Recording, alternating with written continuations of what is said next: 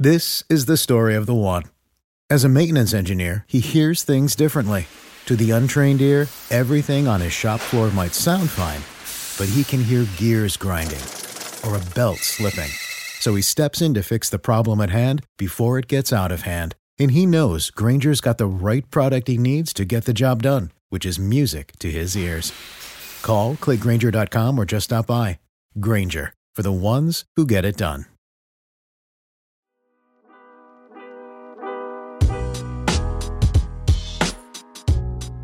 Welcome into Duval Daily, presented by GinJag.com. I'm Jordan DeLugo. Thank you so much for tuning in here on Wednesday, December 13th. Jags, they have a big game with the Baltimore Ravens on Sunday Night Football looming. But right now, we're going to talk about what will the Jaguars' final record be at the end of the 2023 season. The Jaguars are currently 8 and 5, losers of two straight games. Is this a minor hiccup against tough physical competition during a rough injury stretch? Or is it a sign of things to come? We're going to talk about it here today. Really appreciate y'all tuning in. If you enjoy the content, please like, subscribe, hit that notification bell. You can also check out ginjag.com slash shop, pick up some new Duval gear. You can also follow me on Twitter at Jordan DeLugo.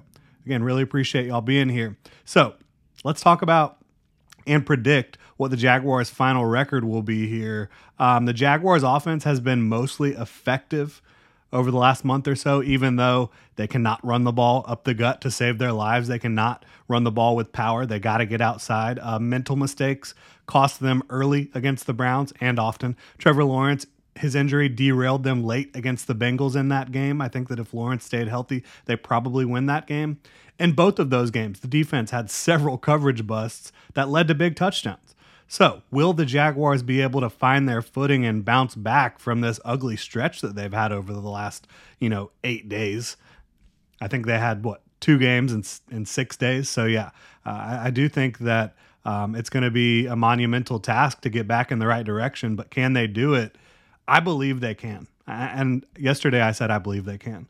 I also believe that they will because they don't have a tough remaining schedule and even if they did, I do believe in Doug Pederson, Trevor Lawrence, and a lot of the guys in that locker room, both on the coaching staff and on the roster, to go win some ball games over the last four. Uh, I really do believe in in the guys they have in that building, not necessarily as Super Bowl champions, but as a team that is resilient, as a team that is talented enough to punch a ticket to the playoffs and win their division, a division that while competitive, has some issues with the other rosters, right? CJ Stroud dealing with injury, Texans kind of having an in- injury bug, Colts having some injuries of their own, and obviously, you know, dealing with uh, having a backup quarterback starting most of the year.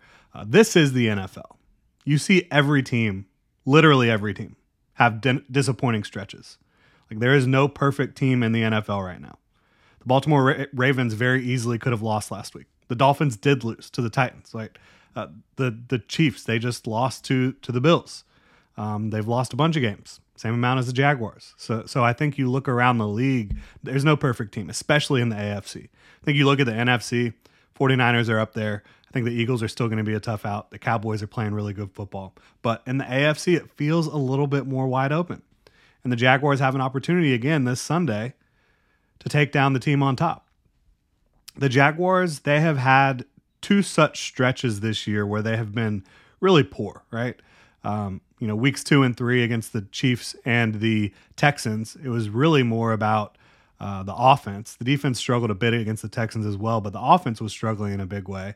Um, but every time that the Jaguars have given reasons to to have their fans just kind of give up hope or, or be disappointed or say this team's falling apart or you got to blow it up, they've been able to reel you back in. They've been able to come back.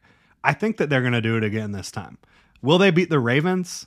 You know, I find it hard to predict that the Jaguars are going to go out and beat the Ravens, but would it surprise me? No.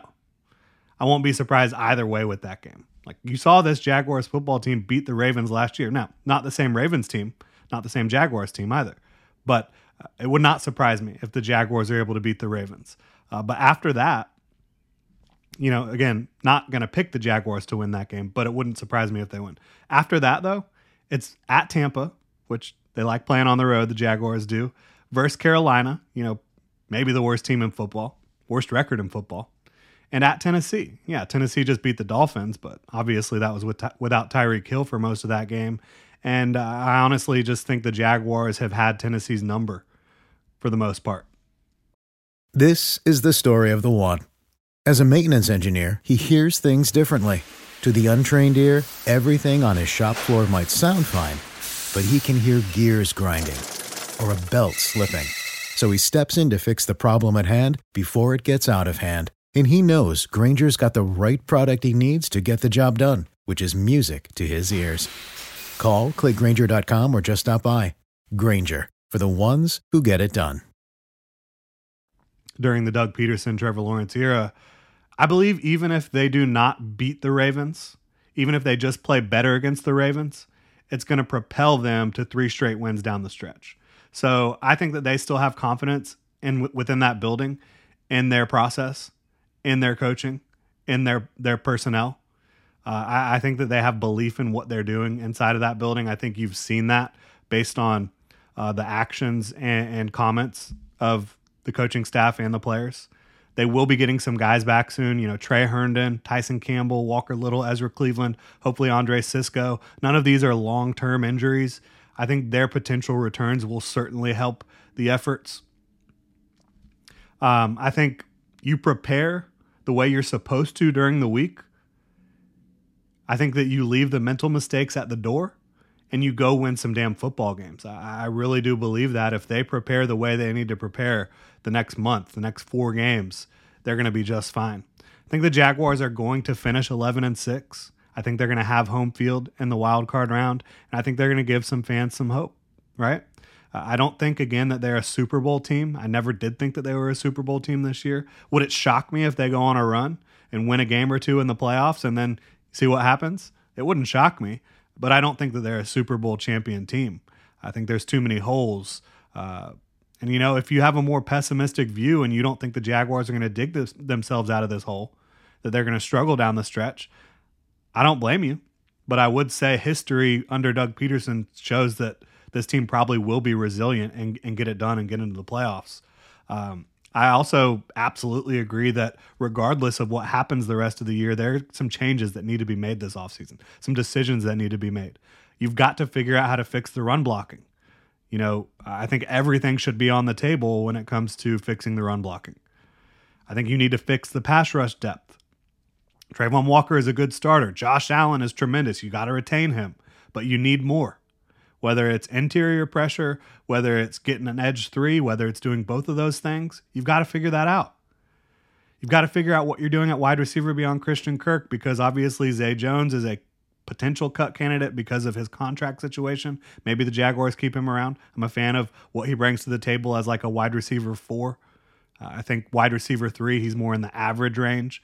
Um, Christian Kirk is an impending free agent. So you've got to figure out what you're doing there beyond Christian Kirk. Obviously, Parker Washington's going to be around, but he really is Christian Kirk's backup. Um, so there's things to work on. There really are. I'm not trying to blow smoke uh, up anyone's you know what. I'm just trying to tell you, I think that with the remaining schedule, with the guys they have in that building, I do believe that Doug Pederson and Trevor Lawrence and the rest of these guys can keep it competitive and get them in the playoffs the rest of the year, uh, and then and then see what happens. That's how I see it happening. I predict them to go 11 and 6. That is my final record prediction. Earlier in the season, prior to the season, I predicted they would go 12 and 5. They're going to be really close to that. I think if they had had some more injury luck this year, which they have had in years past, um, that they would have reached that 12 and 5 mark despite playing a first place schedule.